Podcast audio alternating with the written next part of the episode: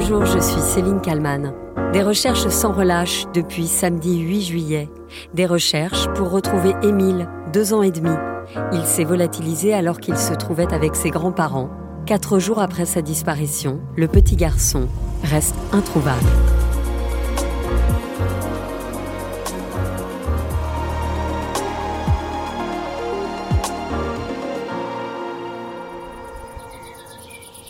Nous sommes le samedi 8 juillet, en fin de journée, au Vernet, un petit village situé dans les Alpes de Haute-Provence. Émile, deux ans et demi, joue dans le jardin de la maison de ses grands-parents, qui en ont la garde dans ce début de grandes vacances. La maison se trouve en haut du village. Il y a dans le coin une quinzaine de maisons.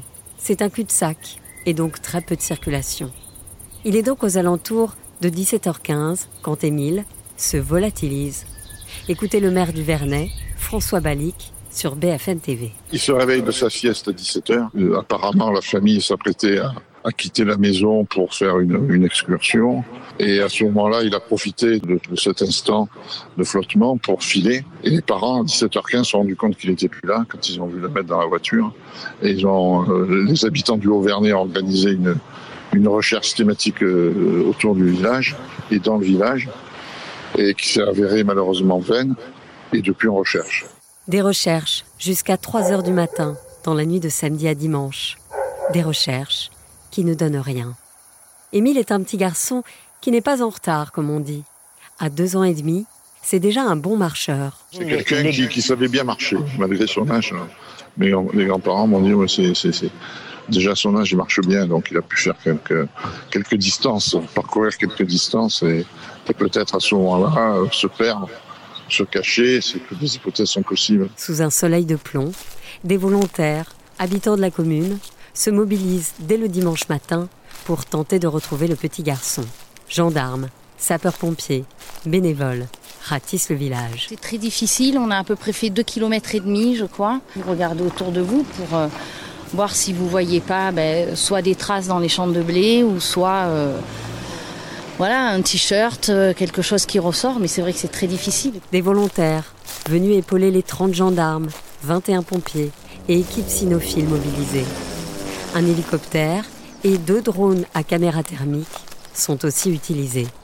Un message vocal enregistré par la maman d'Émile est diffusé à de multiples reprises par haut-parleur des messages pour rassurer l'enfant et éventuellement le faire sortir d'une cachette. Une enquête judiciaire pour disparition inquiétante est parallèlement ouverte. Le préfet des Alpes de Haute-Provence, Marc Chapuis. Donc euh, les 48 heures sont cruciales pour pouvoir euh, optimiser nos chances et euh, faire en sorte que nous puissions le retrouver. Les recherches ont porté sur un périmètre de 5 km autour de la maison des grands-parents. Dès dimanche, un appel à témoins est également lancé. Hier, la gendarmerie nationale a lancé un appel à témoins en diffusant la photo d'Émile. Si vous avez séjourné sur le secteur du Vernet et que vous avez des informations, contactez le 04 92 36 73 00. Près de 48 heures après sa disparition, le petit garçon reste introuvable. Pourtant, il a été aperçu le samedi soir, tout près de la maison. Le procureur de la République de Digne-les-Bains, Rémi Avon. Les premiers éléments que nous avons de, qui ressortent de deux témoignages, c'est l'enfant quittant le lieu de résidence de ses grands-parents et il est vu dans une rue descendante par deux personnes. C'est là que nous perdons ensuite sa trace. Dans ce hameau, pas de vidéosurveillance et donc impossible de savoir jusqu'où et par où est passé le petit Émile. Alexandra Gonzalez, chef adjointe du service police-justice de BFM TV il n'y a rien d'alarmant. Euh, pour eux, c'est courant de voir les enfants euh, jouer devant ou à côté des maisons où ils vivent. Euh, c'est pour cela qu'ils ne donnent pas d'alerte particulière, qu'ils ne prennent pas l'enfant avec eux. La disparition du petit Émile a en tout cas déclenché un élan de solidarité exceptionnel.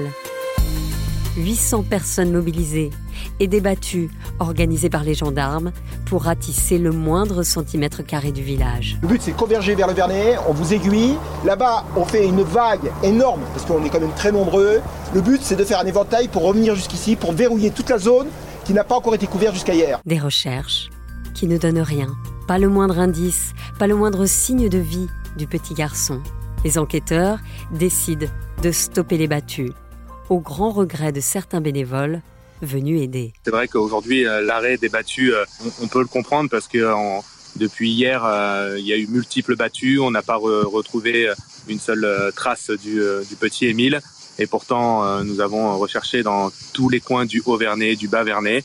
Et, malheureusement, il n'y a pas quelque chose qui nous fait penser que, que, que le petit peut être dans la forêt. Plus de 60 heures après sa disparition, toujours rien aucune trace de l'enfant. Les recherches vont s'activer, reprendre dans les minutes qui viennent euh, du côté des Alpes de Haute-Provence, un dispositif plus ciblé et plus sélectif pour essayer de retrouver le petit Émile. Il a disparu depuis maintenant plus de 60 heures. Les battues sont terminées depuis hier soir. L'accès au site est désormais interdit à, à toute personne étrangère au village. Par arrêté municipal désormais, seuls les habitants du Vernet sont autorisés à emprunter la route sinueuse qui mène au hameau du Haut là où se situe le domicile des grands-parents d'Émile. Christophe Delay, en première édition, parle d'un dispositif plus ciblé. Est-il donc trop tard pour espérer retrouver le petit garçon en vie? Le lundi 10 juillet, le préfet des Alpes de Haute-Provence, lors d'une conférence de presse, doit se résigner à ce terrible constat. On estime qu'en 48 heures, l'enfant aurait dû être retrouvé s'il se trouvait dans le périmètre indiqué. Les opérations de recherche ne s'arrêtent pas pour autant, mais les investigations sont resserrées. François Gapillan, sur BFM TV. Une nouvelle phase de recherche est donc en cours près de trois jours après la disparition d'Émile, deux ans et demi dans les Alpes de Haute-Provence. Frédéric Fernandez, des habitants sont réauditionnés. Oui, et c'est conforme à ce qu'avait annoncé hier le procureur de la République. Il avait dit des auditions doivent reprendre dès le lendemain, donc dès aujourd'hui et depuis ce matin 8 heures, et bien notamment euh, dans ce lieu que vous voyez derrière moi, c'est un chalet situé au Vernet, en plein cœur euh, du village. Les auditions ont repris. Alors, qui sont écoutés? Eh Bien des habitants, des témoins euh, potentiels. L'idée étant de retracer tout simplement, sûrement la chronologie des événements. Retracer la chronologie méticuleusement. Tout reprendre depuis la dernière fois où Émile a été aperçu. 25 habitants sont donc interrogés ou réinterrogés. 30 bâtiments sont inspectés, ainsi qu'une dizaine de véhicules. La section de recherche de Marseille, de son côté, se penche sur les bornages téléphoniques. Autrement dit, repérer les téléphones qui ont borné autour du domicile des grands-parents d'Émile au moment de la disparition du petit garçon. Le général François Daoust. Ces bornages vont euh, donner un certain nombre de euh, téléphones qui seront vérifiés les uns après les autres et voir s'ils étaient sur place, s'ils étaient un peu plus loin, s'ils ont, ils ont été stationnaires ou s'ils ont euh, bougé à un moment. Donc ça, ça va aider. Quatre jours et une nuit qu'Émile a disparu. Quatre jours et une nuit de recherche et d'angoisse indescriptible pour les proches de l'enfant de deux ans et demi. Rémi Avon, le procureur de la République de Digne-les-Bains, a une nouvelle fois pris la parole devant les journalistes ce mardi 11 juillet. À l'heure actuelle, nous ne disposons d'aucun indice, d'aucune information, d'aucun élément qui puisse nous aider à comprendre cette disparition. C'est donc la recherche éventuellement de mégots, de traces de textiles qui auraient pu être accrochées à des branches, des traces de sang, on ne peut pas l'exclure, des traces de foulage, des traces diverses et variées, tout ce qui pourrait être exploité notamment scientifiquement par la suite. Les opérations de ratissage doivent s'arrêter ce mercredi 12 juillet, dans la soirée. L'espoir de retrouver Émile en vie s'amenuise malheureusement. Une chose est certaine, et c'est nouveau, le petit garçon n'était pas seul chez ses grands-parents le week-end de sa disparition. Il y avait une dizaine de personnes, mais impossible de savoir combien ils étaient dans la maison. Les recherches sont en train de prendre un tournant plus judiciaire pour espérer comprendre ce qui a pu se passer. Bonjour Mathias Tesson. Bonjour. Vous êtes journaliste au service police-justice de BFM TV. Vous suivez depuis le début l'enquête autour de la disparition du petit Émile. Le procureur de la République de Digne a déclaré dans la soirée du mardi 11 juillet qu'il n'y avait aucun indice Qu'est-ce que ça veut dire? Ça veut dire que euh, depuis le début de cette enquête, donc depuis euh, le samedi dernier et la disparition de ce jeune enfant de deux ans et demi, eh bien, les enquêteurs, semble-t-il, euh, n'ont réussi à retrouver aucune trace, aucun indice et sont un petit peu en difficulté, on peut le dire, sur cette enquête. pourtant, tous les moyens, les moyens qui ont été mis dans cette enquête ont tout de suite été très conséquents, avec plusieurs centaines de personnes mobilisées au début, notamment des bénévoles. C'est ça, il y a eu deux jours de battues avec des centaines et des centaines de personnes qui se sont dit on va aller aider, on va aller trouver cet enfant. Exactement, voilà. Euh, plusieurs centaines de bénévoles, euh, des villages et des villes euh, alentours qui sont venus comme ça prêter main forte aux gendarmes pour réaliser des, des battues et essayer de venir soutenir un petit peu le travail des gendarmes dans les premières 48 heures de la disparition de, de ce jeune enfant. mais dans un second temps, ils se sont demandé, les enquêteurs, le procureur, etc., si tout cela n'était finalement pas contre-productif de ramener autant de monde sur place. pour autant, ils ont salué le travail de ces bénévoles, mais ils ont voulu changer de physionomie euh, au bout de 48 heures, voyant que le petit Émile n'était pas retrouvé dans le périmètre vraiment de, sa disparition. Ils ont souhaité alors élargir le périmètre de recherche euh, et euh, ils ont souhaité finalement nous mobiliser plus que des gendarmes sur place pour faire un ratissage. Le ratissage, c'est euh, différent de la battue. Euh, dans le cadre d'un le ratissage, c'est vraiment euh, arpenter au peigne fin cette zone de, 12 hectares autour de, de, la maison des, grands-parents d'Émile. C'est ça, parce qu'il peut y avoir des zones où on n'a même pas accès finalement. donc ça peut être en contrebas, ça peut être... C'est une zone qui est accidentée, pentue, il peut y avoir des cavités également. Et pour le bien de l'enquête, euh, il a été décidé voilà, de ne mobiliser plus que des gendarmes sur place euh, qui, euh, qui vraiment considèrent que toute cette zone, là, tous ces hectares, est une zone d'infraction et ils vont essayer là de se mettre à la recherche, ils essayent de se mettre à la recherche de la moindre trace, du moindre indice qui n'est pas accessible euh, au Kidam. Euh, voilà, ça peut être euh, soulever un tas de pierres, ça peut être fouiller en particulier une zone, et ça, ce n'est pas accessible. C'est un savoir, vrai savoir-faire de professionnel qui n'est pas accessible à n'importe qui. Et donc, pour ne pas polluer cette zone, il a été décidé de ne mobiliser sur place plus que des, gendarmes, ainsi qu'une dizaine de militaires qui, eux, sont spécialisés dans la, dans la recherche de caches. pourquoi? Parce que nous, simple civil, on peut voir un tas de pierres comme ça euh, euh, au sol et se dire bon bah ce tas de pierres n'est pas forcément très intéressant.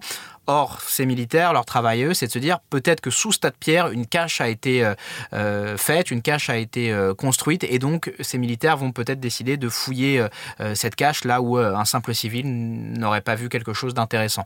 Donc voilà, là, il y a une, espèce de spécialisation des moyens et, des gendarmes sur place qui, recherchent vraiment des traces et indices plutôt que, j'allais dire, le petit, le petit Émile qui, s'il avait déjà dû être retrouvé dans cette zone, euh, s'il s'y était trouvé, le procureur a dit qu'il aurait déjà été retrouvé. C'est ça. Ce qui est assez dingue dans cette histoire, c'est que ça se passe dans un petit village, c'est un cul-de-sac. Donc euh, tous les habitants disent non, mais il n'y a jamais de passage chez nous, personne ne vient. Euh, mais c'est vrai que dès le départ, on s'est dit bon bah l'enfant qui sait bien marcher, s'est perdu, il, a fugué, et on est resté là-dessus pendant deux jours finalement. Est-ce qu'on n'a pas perdu du temps? Enfin, je dis on, les enquêteurs. Est-ce qu'on n'a pas perdu du temps? Je ne pense pas, parce que c'est vrai que dans les 48 premières heures, l'enfant, même si euh, effectivement euh, il sait vraisemblablement marcher, il ne peut pas aller bien loin euh, de lui-même. Donc c'est vrai qu'il y a eu une stratégie un peu différente au début. Les enquêteurs ont considéré dans les 48 premières heures que l'enfant était peut-être encore seul et se trouvait peut-être encore dans cette petite zone et qu'il n'avait pas pu aller bien loin. Or, ce dont ils se sont aperçus, c'est que s'il il avait dû s'y trouver dans cette petite zone, dans la zone de ce, de ce hameau, eh bien, il aurait déjà été retrouvé. Or, ça n'a pas été le cas, ce qui laisse peut-être supposer qu'il y a eu l'intervention d'un tiers, effectivement, dans la disparition de ce jeune enfant. Et donc aujourd'hui, on entre, vous l'avez dit, dans une seconde phase de recherche avec ces ratissages dont, vous venez de parler. Il y a aussi euh, toutes les infos récoltées qui vont être analysées. Il y a eu, je crois, 1200 appels euh, après l'appel à témoins, justement. Euh, et donc là, c'est quoi le travail des enquêteurs? Les enquêteurs, ils travaillent sur plusieurs aspects. Donc ils travaillent au sol, sur le terrain, on en a parlé. Ils travaillent aussi avec du renseignement humain en procédant à des auditions. On sait que il y a eu 25 habitants à peu près dans ce hameau. C'est vous dire à quel point il y, a, y a peu de personnes, mais on sait que ces 25 habitants ont déjà été auditionnés. Ils vont auditionner également les proches, la famille de ce jeune enfant. Et puis, vous l'avez dit, il y a cet appel à témoins qui a été lancé.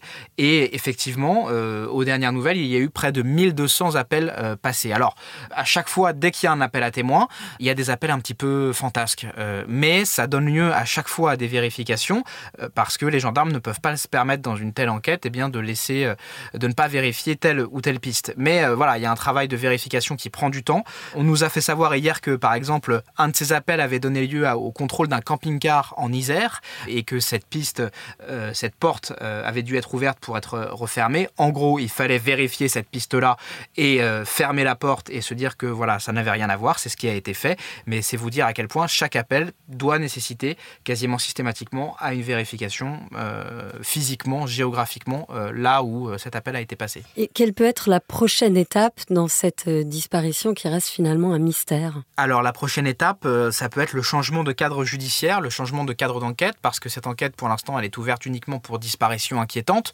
ce qui ne donne pas la possibilité, par exemple, de placer quelqu'un en garde à vue, ce cadre d'enquête-là. Mais si à un moment donné, l'hypothèse criminelle eh bien, se, se précise, ou en tout cas l'hypothèse de l'intervention d'un tiers, que ce soit l'implication d'un véhicule, un accident, pourquoi pas, euh, le cadre d'enquête va évoluer euh, et le, procureur va ouvrir une enquête, par exemple, soit pour homicide involontaire, soit pour homicide volontaire, ou soit pour enlèvement, séquestration. Ce sont des possibilités. Et à ce moment-là, l'enquête va évoluer, va changer d'aspect, et les enquêteurs vont se mettre à la recherche de tel ou tel suspect. Pour l'instant, ce n'est clairement pas le cas. on reste sur une disparition inquiétante et aucun indice, aucune piste ne permet euh, de parler pour l'instant d'un enlèvement, euh, d'une séquestration ou euh, d'un homicide. Pour autant, ce sont des hypothèses qui restent quand même ouvertes aujourd'hui. Merci beaucoup Mathias Tesson d'avoir répondu à mes questions pour le titre à la une. Merci. Et merci à Sophie Perwaguet pour le montage de cet épisode. Merci à vous de l'avoir écouté. N'hésitez pas à vous abonner au titre à la une pour ne rater euh, aucun numéro. Je vous donne euh, rendez-vous demain pour un nouvel épisode.